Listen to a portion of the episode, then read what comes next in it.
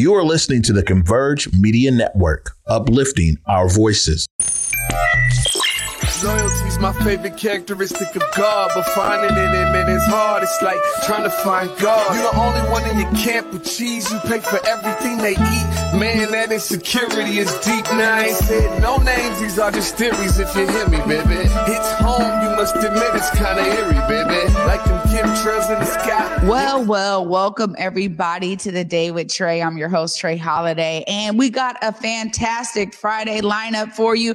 I'm so excited because, of course, it is a that Friday of the month where we get to tap in with our financial advisor, Kamaria Howard. She has some tips that she's going to be sharing with us about things that we can do for our finances and for our families. Let's set us up for those generational wealth building tools. And I'm going to wrap the show up with Cynthia Brothers from Vanishing Seattle. She is back in the building. It is yet another Vanishing Seattle segment. Of course, we're going to be learning about what's vanished, what's vanishing, what can we save, what's reopening, all of the good stuff. You know, her ears to the ground on what's going on all throughout Seattle. So I'm so excited to dive in with her. Uh, and, you know, at the top of the show, I actually have a little segment of Omari down there, down south, doing great work, converges all over the map, y'all. So we'll be able to tap in with him. But of course, it's the top of the show. So it's a great time to tag and share the stream. Go ahead, y'all, tag and share the stream with folks you feel could benefit from a daily dose of dopeness right here on the day with Trey. And if you can't watch, watch us. You can definitely listen to us anywhere you find your favorite podcast. Just search Converge Media Network, The Day with Trey. Y'all will find me on Google, Spotify, iTunes, SoundCloud, you name it choose your favorite platform and search for us. I'm sure you'll find us there. Shout out to everybody who's sharing the stream and sharing the podcast. We appreciate you so much. Of course, um, you know, we've been talking about this, but I, I want to make sure it is clear. It is time to get your tickets for the Nutcracker, y'all. That's right. There it is. Get your tickets for the Nutcracker. Um, it's running November 25th through December 27th, ending on a very special day of the year every year. My birthday. That's right. So make sure you guys get your tickets today. It's a great family friendly show. We'll be running our commercials, but I want to make it clear this is the first time that I'm taking my son. So I'm so excited that we will be in the building getting all of the, you know, love and feels from the Nutcracker. It's a huge holiday favorite. Make sure you get your tickets today. Well, like I said, the other day I got to tap in with Omari, the big O down there in Mississippi. Let's see what they're up to, y'all. What's up, everybody? It's your girl Trey Holiday, and I'm checking in with one of our Converge crews down south. Big O is doing it big in Mississippi. What's up, Big O? Hey, what's up, Trey Holiday, man? Yeah, tap it in today uh, from Money, Mississippi, here on the Sankofa Impact Tour. Um, you know, the the partner pilgrimage between Sankofa Impact and Choose 180. We're in New Orleans yesterday, and today we're in the Mississippi Delta and man, Money, Mississippi. Um, and people, people who know, you know, Money, Mississippi, this right here, this is the spot, Bryant's Grocery back in August of 1955, where a young Emmett Till, 14 years old, came to buy some candy. And woman made a claim that he flirted with her and he was uh, later abducted and murdered and you know it was his murder and and his mother's pursuit of justice a lot of people say was an early spark to the civil rights movement but we're right here in mississippi at the site of bryant's grocery Wow, Omar, you guys are covering some major history mm. down there. Shout out to this amazing collaboration, bringing our Converge crews all across America. How is it uh, feeling for you to be down there? I know you're such a history buff. This must be a major thing for you too, personally, right? Oh. Yeah, no, it's a good it's a good thing. I mean, the best thing about being a filmmaker and the kind of films that we make is that it's always a learning experience. Some some general history, you know, I know and I kind of pride in knowing, but being this granular, you know, really on the side of the road, you know, all these different places that that we're going that we've been at, this is, you know what I'm saying, it's been highly impactful. Um, and not only for me, but for the rest of the crew. Big shout out to Shaylon, McLennan, uh, Brady McAtee, Ike Everard, Winfield Ezell, you know what I'm saying? We all out here just packing it in. and and literally driving through the, the it ain't even no highways, it's byways and country roads down here through Mississippi. Oh, well, I'm so glad you had a moment to tap in with us. And just a little teaser here. I mean, what should folks expect from this amazing project y'all are filming? Uh, well, you know, I think what's going to come out of this collaboration between uh, Sankofa Impact, Choose 180, and Converge Media is a a film that is educational, but it's built for for consumption on a street level. I think a lot of times people go and they, they make you know, films and everything, which are great, and it's about history, but it's not really it's not really meant for the streets to consume, and that's really who needs to be consuming things right now. You know, we need our young people who's out here to really have an understanding of their history, and I think that that's something unique that Converge brings to this is to be able to to tell the amazing story and to be able to make it compelling to the youth. And so, yeah, you know, in a few months, we'll be back there with another screening. Wow, what amazing job. Shout out to all of you out there. Uh, and I see you got the beanie on, but I promise you it's warmer over there than it is over here. I don't know, my friend. We've been waking up at 32, 33 degrees. You know what I'm saying? If it wasn't for this good soul food down here, we might be freezing. well, thanks so much for tapping in with us. So safe travels while y'all are down there. Can't wait to see y'all when you return. All right. See you soon, Trey Holiday. Oh, that is what I'm talking about. I just love being able to spotlight the work of what all of our crews are doing here at Converge. You know, y'all know us for all of our studio shows and being out in community, but we are really taking stories throughout the country as opportunities for us to showcase what we do. So shout out to the entire crew that's out there with Big O. Thanks, Big O, for giving us some time in your busy schedule to check in with us. Um, but you know, guys, it's another feel feel good and fantastic Friday but it's also Finance Friday. That's right. So our finance resident expert, Kamaria Howard, is in the building. What's up, Kamaria? Good morning. Hey, welcome back once again. Um, these segments have been proven to be very fruitful for folks. We've been going over some uh, questions that folks may have around particularly insurance policies. And we know that insurance has been one of the staples of how so many families have built generational wealth uh, because they're about, you know, living with the insurance. It's not just for a death benefit. So tell us what you're here to, to, to drop some gems on us today for. Um, so the death benefit, we people ask about life insurance, like you said, is it just a death benefit? And there are policies that allow you to take cash out um, and use for whatever issue or whatever dream you have that you want to put it towards. Um, I would definitely sit with your financial um, advisor or professional. Make sure you have the conversation around what types make sense for you. Um, there are ways to make sure that you don't have to pay taxes on that cash that you pull from the life insurance policy, um, as well as um, using for retirement in the future. So there's a lot of ways to diversify your portfolio with life insurance. Yeah, this is something that I think I'm still learning. And right now we're in such a strong information age still that I find myself saving a lot of clips from like Instagram reels that are like, hey, this is how you do it. You need to trust an LLC. Da, da, da. And then I, I, I came across one earlier this week that said, but if you're the one who has the idea for the trust, then technically you still own it. So now there's like entities that you can go through to get the trust so that you can create like a family bank. I'm just like, mm-hmm. oh my God, I'm inundated with information and I really need to do another like session with a financial advisor. I'm going to be mm-hmm. checking you out. Okay. um, but I really need to understand some of these things. What else should the people know about insurance? Um, well, when you have your insurance, you also want to make sure you make an appointment with an estate attorney um, to be able to do your the planning that involves your will and your trust um, and make sure that you know what exactly what's going to happen with that money when you're gone.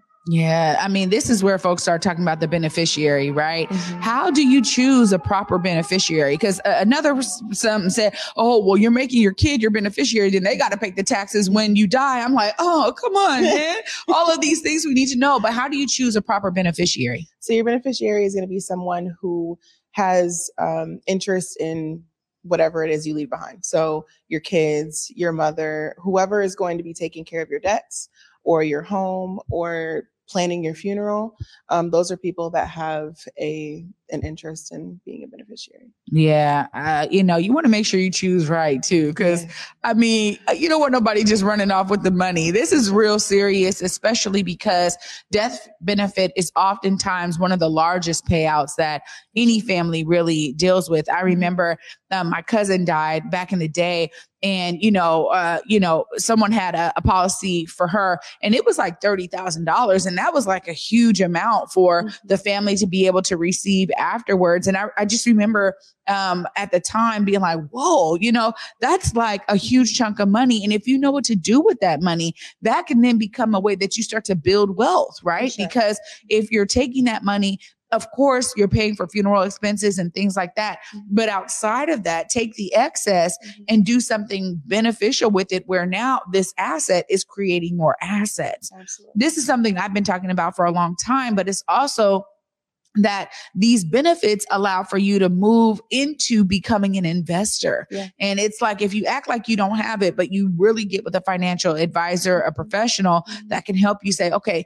here's how you can build on this money. That's really key, right? for sure um, especially because with life insurance you that is your legacy and it can be your living legacy as well as the legacy of your passing so when you leave your family you're not just leaving debt behind you're not just leaving memories but you're leaving behind something that's going to build and uh, affect multiple generations after you Yeah, I think that that's the key. And this again is one of those like best kept secrets, Yeah. right? I mean, one um, video that I seen recently, it was like, look, people just think insurance is for death. And it's like, nah, you can live off of insurance policies as well. Because, like you said, there are certain policies you could get that you can draw cash out. You can build your, like you said, fund your dream, Yeah. um, you know, fund another asset, right? That's going to appreciate over time and create more assets for you. And I and I really want people to understand these topics because again, the purpose for us to have a finance Friday is so that people are be it's becoming normalized, Yeah. right? And I think that having those discussions help to do that. Do you see that in some of the clients you've been able to help where, you know, it's it's like light bulbs going off for Mhm. them? I do. Well, in having the conversation, a lot of people, especially younger people, they're like, I don't have any kids. I'm not married. I don't have anything to really leave anybody. There's no reason.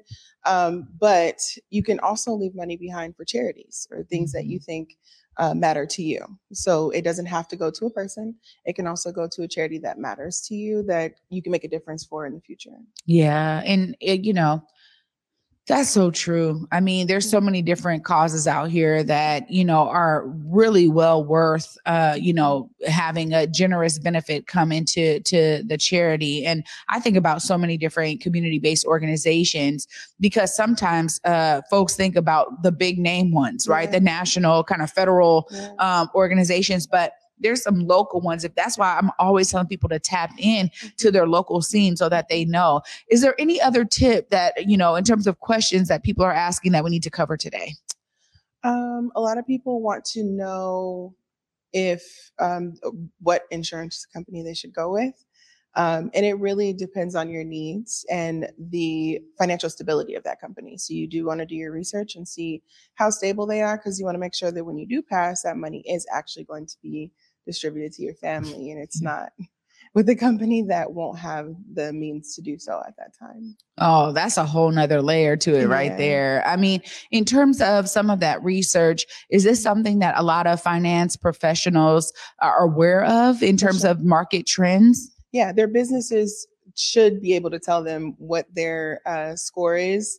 Every business has a score, including insurance. So um, everybody should know exactly what their company is doing. So you can ask them, or you can Google it. It is um, public information. Yeah. Oh, goodness. Always great having you on. We so appreciate you. And for y'all out there, you know, uh, uh, one of our, our finance professional brought us an amazing pot right here. And this plan has been rocking strong, but now we got it matching the scene. And I'm loving it because I love me some yellow and green. Thank you so much for bringing that You're to so us today. welcome. Well, also thank you for all of the information you're bringing and taking the time out of your schedule to come here on these Fridays to make sure our families are aware of ways that they can utilize life insurance to benefit them. You know, understanding this is so key. And again, making it conversational Mhm. is really helping me every time you're on. So thank you so much. I'm sure it's helping others out there. We appreciate you. Look right there. Let folks know how they can tap in with you. Sure. Um, I am at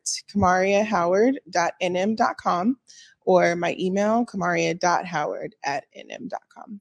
Right on. Thank you so much for being with me Thank today. Thank you so much for having me. Always, always a pleasure to learn more about our finances, y'all. I'm telling you, I'm trying to give y'all the game, give y'all the scoop here on the day with Trey. And of course, that's going to continue because there's always something going on in Seattle market. And our girl, Cynthia Brothers from Vanishing Seattle, is coming up next. She's going to be telling us about the spaces that unfortunately have closed. But then, of course, you know, we're going to leave you on a good note with some news that you can use about all of these spaces in Seattle. Stay tuned right after this short break, y'all. You're watching The Day with Trey.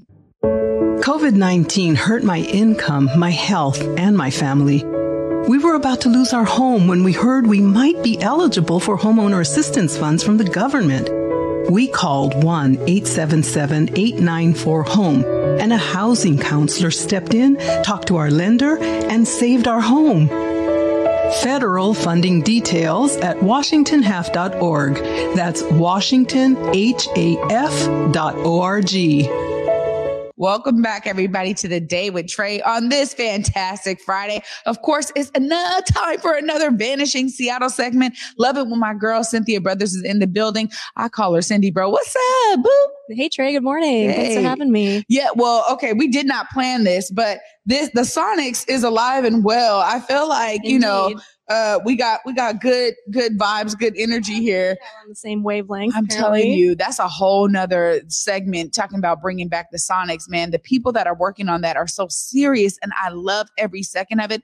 I'm like, we need uh, that team to come back. But I will say, the Storm has been killing it Mhm. for us, doing such a great job. Anyways, we won't get into basketball. Tell us about some of these spaces that we need to check in on, and you know, I know we got to start with some of the ones that are already gone. Tell us about it. Yeah, so to start off with the Vanish Spaces, um, one spot that just closed on October 25th is Joe Bar in Capitol Hill. Um, and that's been described as uh, Capitol Hill's living room. It's a cafe that's been around for about 25 years. And um, yeah, just a place that felt very community oriented, neighborhood vibe. Um, did a lot of art exhibits, so supported emerging artists, a lot of uh, Cornish students, regulars, and residents that would, you know, drop in every day. Um, apparently, Macklemore is a big fan of Joe Bar Cafe. And um, I went on their last, or went to their last exhibit, and they had a farewell party um, on October 14th. And it was just like people spilling out onto the street and art covering the walls and um, live music. And you could just really feel the love in and for the space. And yeah, apparently they just had a situation that was untenable with their landlord. And so they ended up getting displaced. So, um, so many people messaged me about the closing of Joe Bar Cafe that that was their spot. And so they're just really heartbroken. And, um, yeah, again, a kind of old Capitol Hill, you know, neighborhood spot. That's, uh, just, yeah, sad to see that go. man and and then we go what is going to replace it right it's it, it, it- i mean I, i'm just the intentionality of building in our city has got to come to a brink right where it's just like these spaces that are community hubs beloved by so many you know for some odd reason when when it seems like it's the landlord and i feel like it's a lot of you know uh landlords that are not familiar with the the feel and vibe of seattle the cul- the Mm. seattle culture right? Because part of me feels like if you really had a heart for that, you wouldn't even be thinking about it in terms of financial gain. You would actually build relationship with your tenants and do something to make sure that they are there, you know, for the long term. And if you care about more revenue, find ways to help them make more revenue versus like trying to push them out. You know, I got a bunch of Mhm. ideas about this. What's the next space? Yeah, well, unfortunately, there's a bit of a theme here, but um, the next spot is Lucky Chinese, um, which has been in Georgetown for about 15 years, and they're having to close on November 30th because they have a new landlord that apparently tripled their rents. Um, super low key, kind of mom and pop hole in the wall spot. A lot of people in the Georgetown area, like industrial workers and just um, yeah, folks in Georgetown would go there for lunch and super sweet family. Um, one of my favorites, just really good, fresh and affordable, um, classic Chinese American food. And one of the head cooks used to be at Green Village, which was like a legend in the international district for like 35 years. Mm. So the family is hoping to reopen. They just don't know where or when. so folks have, you know, leads for them, let them know. But again, just a really awesome, you know, sweet restaurant, great family that's getting pushed out. Well, the great thing about that though is that we can still go patron them right now. So yes. I'm gonna have to look up their menu, see if they yeah. have some good veggie or vegan they options do. for me. Yeah. You know, you know, it's a hey, that's one of my favorites. When I became vegan, and you know, I'm almost 100 percent there, but mm-hmm. really eating vegan it's like I go Asian all the time mm-hmm. because whether it's Vietnamese, Japanese, Chinese, like, you know, Thai food, there's always options, right? Yeah. So I love that. I love that I can go there today and, yeah. you know, make sure I spend some money with them. I do think those kind of spaces are important for us to pour into as, mm-hmm. you know, local folks. And even for those, again, that maybe find themselves here for work or whatever, you know, becoming a fabric of the community is so key. But these spaces really are a great great avenue to do just that, right? Mm-hmm. Because, yeah. like you said, excuse me, like you said, a lot of folks are regulars at a lot of these spaces. So you can, you know, almost like cheers, you can go in, meet folks that are really, you know, tied to the area in a way that allows you to learn more about the area when you make those kind mm-hmm. of relationships happen. So I, I, love it. Hey, I'll be there today, today. yeah, Thank the, you for sharing that. Sour soup is fire. and I really feel for them because they went through so much just going the ups and downs of being a small business during the pandemic they had a couple break-ins, survived mm-hmm. all of that. I just did a not vanishing post on them about like less than a year ago. And then, you know, here we are. This happens. Here but, we are. but yeah, do check them out while they're still open. Well, also too, I think it's um it's it feels illegal to come in as a tenant and triple rent on a small business. Right? I mean, it's you know, this is why the rent control movement is so strong in Seattle. And it's like, come on, as city council and the mayor's office is working on their budget and things like that, we keep losing great spaces because there's no form of rent control here. Mm-hmm. And it is a major problem. And honestly, we can learn from other states that are progressive as well. New York has a really strong way of doing this, other parts of the country, but we need to learn something here because mm-hmm. that just seems illegal yeah. for somebody to come in and price gouge I like agree. that. It's, it's unfortunate. And you know me, I've been wanting to get on a shaming campaign. I'm like, who is this landlord? Oh, you and me both. You know? Yeah, name and shame. Yeah. yeah, yeah. So, so what's the next space? Um, so the next space is a long-standing music venue on East Lake called the Victory Lounge. Um, it's been around for, in some form, for about 25 years. The building uh, was actually constructed in 1918, and it's been a tavern of some sort going back to the 40s. And then in the 1970s, it was the Lobo Inn. Um, and then in the late 90s, the current owner bought it, turned it into the Lobo Saloon. Um, it became a music venue somewhere along the way and then became the Victory Lounge. And the current owner has been involved in um, the music scene for a long time. He's from Seattle, went to Franklin, used to co own uh, the old Funhouse that was on oh, Fifth yeah. Avenue North, close to Seattle Center. They got displaced for redevelopment. Um, and yeah, like Victory Lounge is next to Lo-Fi and Black Lodge. You've got, you know, um, the new fun house in El Corazon, which used to be the off ramp down the way. Used to have the storeroom in Mars Bar. Like there's this really rich history of, um, like dive bars and kind of like more gritty music venues that have supported a lot of, um, both, you know, local and, and touring, uh, bands and music. A lot of punk bands play there. Um, and yeah, they're in a similar situation where they have a new landlord and they're having to close at the end of this year because they can't it's not a good mm. uh, situation. And they're you know basically um, getting pushed out and they're planning to have um, a big new year's eve uh, kind of blowout party. Most of their staff are musicians and artists themselves.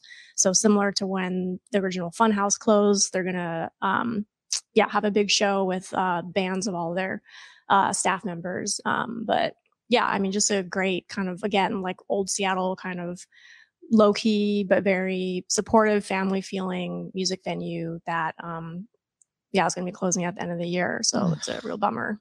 Oh goodness. Yeah. Uh, I'm ready for the uptick. I mean, this is it, for me even if I've never stepped foot in these spaces, the fact that we have had such a great eclectic kind of uh, community in Seattle. There's spaces for everybody, right? Mm-hmm. And there's spaces where you feel like, man, this is my spot.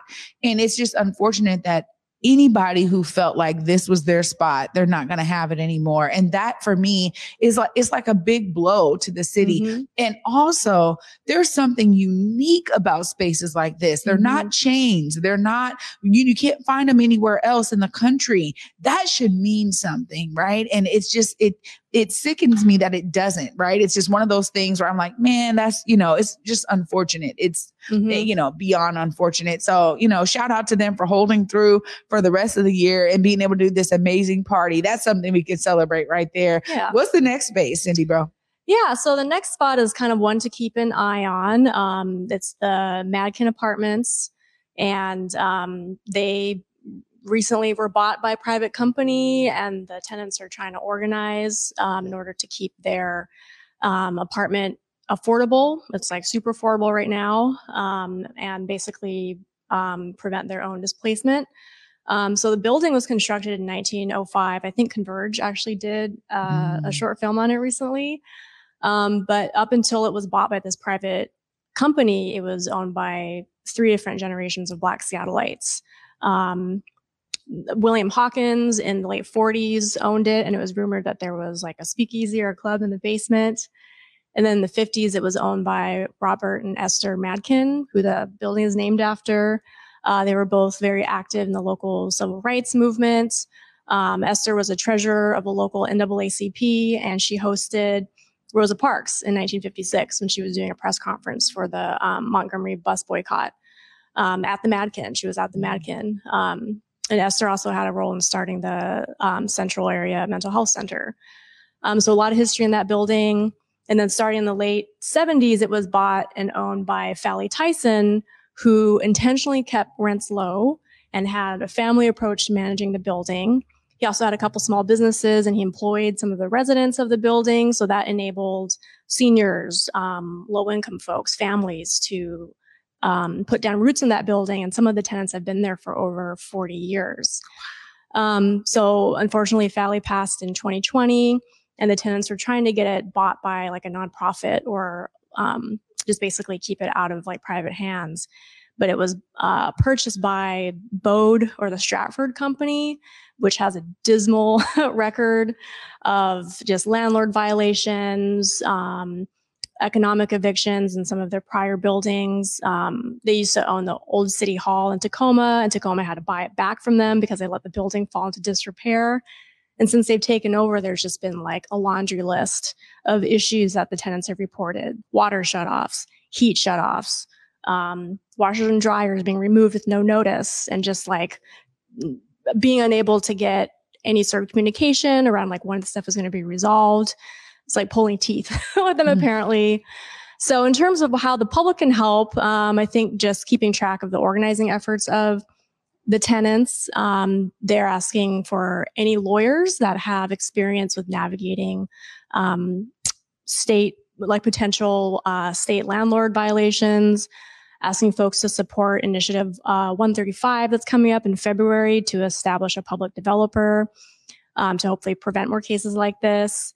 And then also uh, getting support from city council members, especially Kshama Sawant, who is um, in their district to, you know, explore options for holding um, the landlord accountable and if there's ways for like the city to buy that property and just protect, um, yeah, protect that building and its longstanding tenants. So you can follow what they're doing at savethemadkin.com or save the madkin on social media. So wow. yeah, there's a lot going on there. Man, but you know, I love these kind of stories because they're like, uh uh-uh, uh we are going to rally together. We yes. are going to work in a collective way. And it uplifts my heart so much because that's what's needed. And I think of that for every space. And you know, I go there mm-hmm. every time mm-hmm. where I'm mm-hmm. like, man, you know, how can patrons of businesses, how can folks like this, the residents rally together? Mm-hmm. Because mm-hmm. really it takes somebody or some entity, a group of folks to step out and be the advocates for these spaces, right? Otherwise, a lot of these real estate deals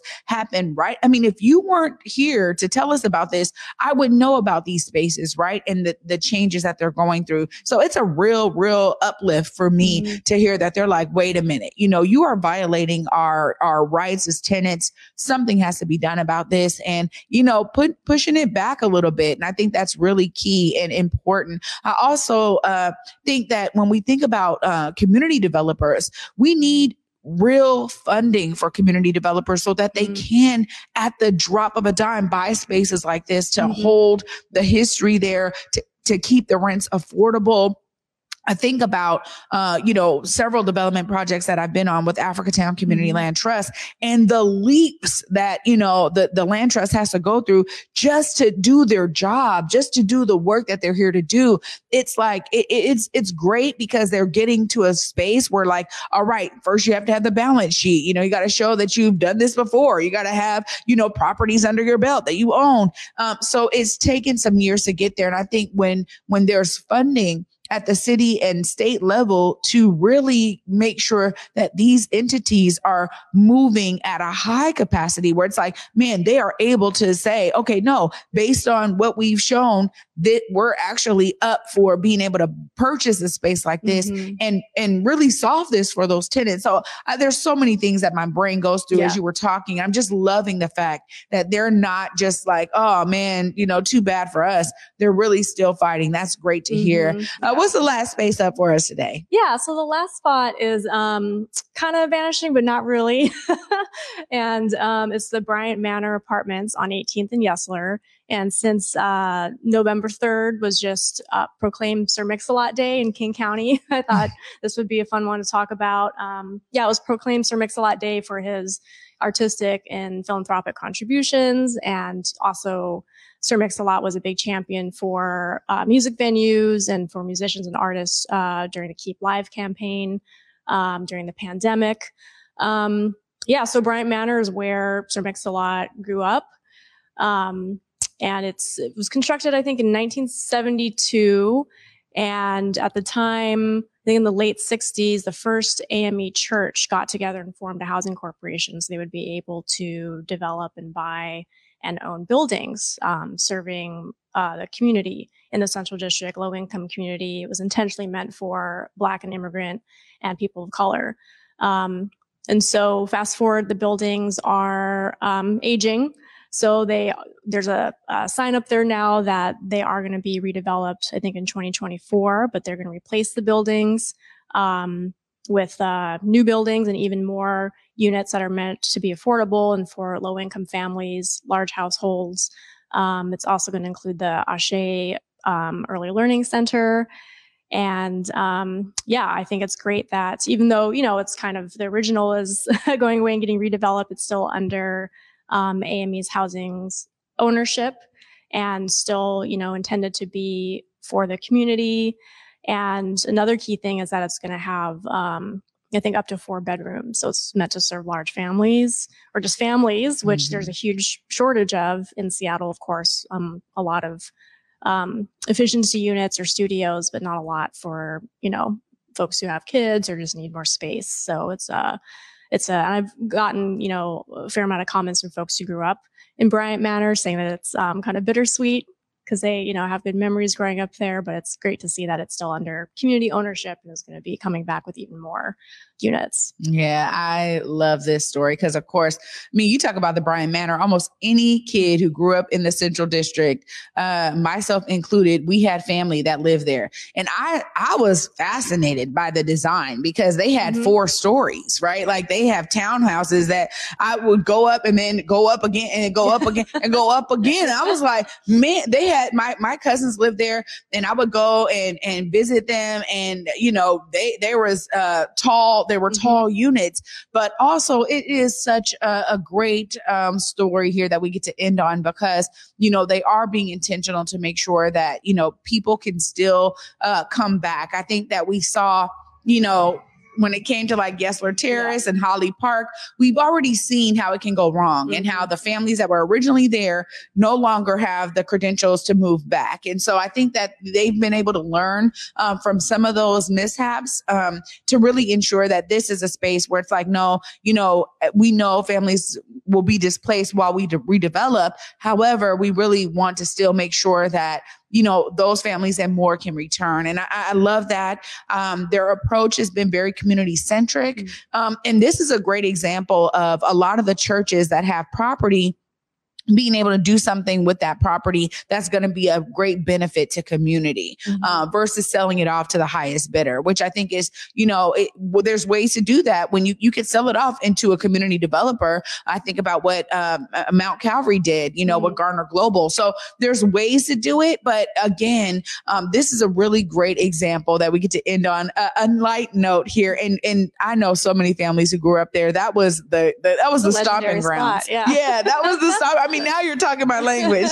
well, of course, I want to give you a second to make sure folks know how to tap in with you, everything that Vanishing Seattle is covering and doing. Yeah, well, and thank you so much for adding that too. I know you have so much experience in this area, and so it's it's nice to you know see successful examples of community driven um, development. So yeah, thank you for for for that. Um, yeah, so folks can get a hold of me at vanishingseattle.org. Vanishing Seattle at Gmail or Vanishing Seattle on Instagram and Facebook. Please feel free to message me and let me know what you're seeing in your neighborhood. Yeah, absolutely. This is such a great, great way of community pouring in. I love when you say, like, man, people are messaging me, telling me stories. That right there, you have a whole plethora of like things that I'm sure, in terms of stories from these spaces, that's like a whole documentary, probably. and I just recently connected with our girl, SJT Stephanie Johnson Tolliver mm-hmm. over at uh, yes. Black Heritage Society, and she said, "Well, I need to get with Cynthia. yeah, we, that, yeah. you know, we, I mean, because that would be her. a phenomenal project because mm-hmm. she has, uh, they have uh, over there so much history yes. with a lot of these spaces, and it's a beautiful thing. I mean, you you you do such a great job with the research, and they already have so much. I can only imagine how that compilation would work together. So yeah, I'm so grateful I, for Miss Stephanie. Yeah, just, yeah, she's just such a wealth of knowledge, and I'd learned so much much every time I get to have a conversation with her. Yeah, so, I told her, I said, fun. "No, you're not doing that project without me. I want to be involved." Yeah. I love because I love the idea and I love learning more about these amazing spaces in our community. So thank you so Absolutely. much for covering this for us. Oh my goodness, you guys, I know we're over time, but right after this short break, I get to wrap all of this beautiful Fridayness up for you. Stay tuned. You guys, you're watching the Day with Trey. Join us this holiday season at the Fifth Avenue Theater and feel the power of love overflowing with The Wiz. Filled with soaring soul and R&B songs, it's an effervescent explosion of music, dance, and magic your whole family will love. Ease on down the yellow brick road with Dorothy as she learns home isn't really where you live, it's who you love. The Wiz at the Fifth Avenue Theater, November 19th through December 23rd. Tickets at fifthavenue.org. Habari Gani. My name is Noni Irvin, and I am the creator and founder of Kinara Park Kids, as well as the president of our sister nonprofit, Black for Charities, a 501c3 fiscally sponsored by Shunpike. Together, we are hosting the Kwanzaa Awards because it is important that we acknowledge and recognize the contributions and efforts of individuals and organizations who are showing us what the Kwanzaa principles look like throughout the year. The nomination window is open October 1st to November 30th. And yes, you can submit more than one nomination. Eligibility is simple. Individual award recipients must identify as Black, African American, or Pan African, and organization award recipients must be 100% Black owned if for profit or 100% Black led if nonprofit.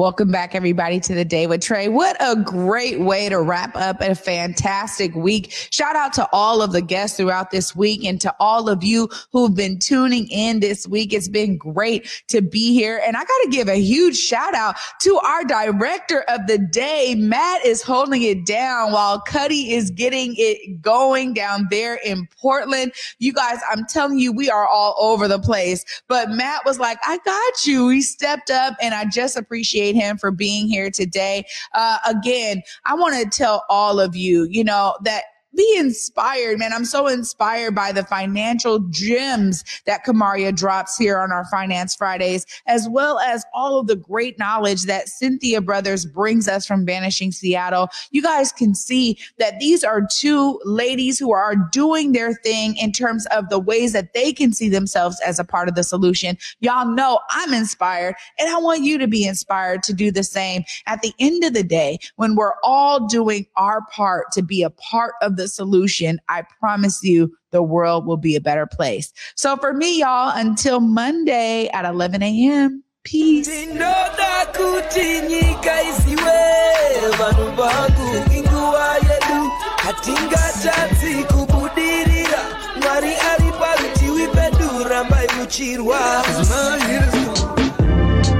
Converge Media produces culturally relevant content for Black and urban audiences. Our coverage is raw, transparent, and objective, praised by community leaders, government officials, and residents.